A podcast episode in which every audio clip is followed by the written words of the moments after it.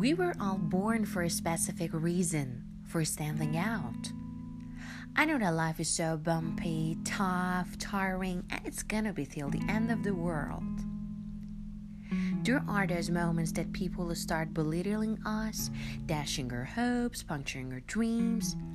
But at the end of the day, you have something that they don't have H O P E, which stands for having your dreams, owning your life, perseverance, and easing. So please embrace your hopes, love yourself, and remember that you are special.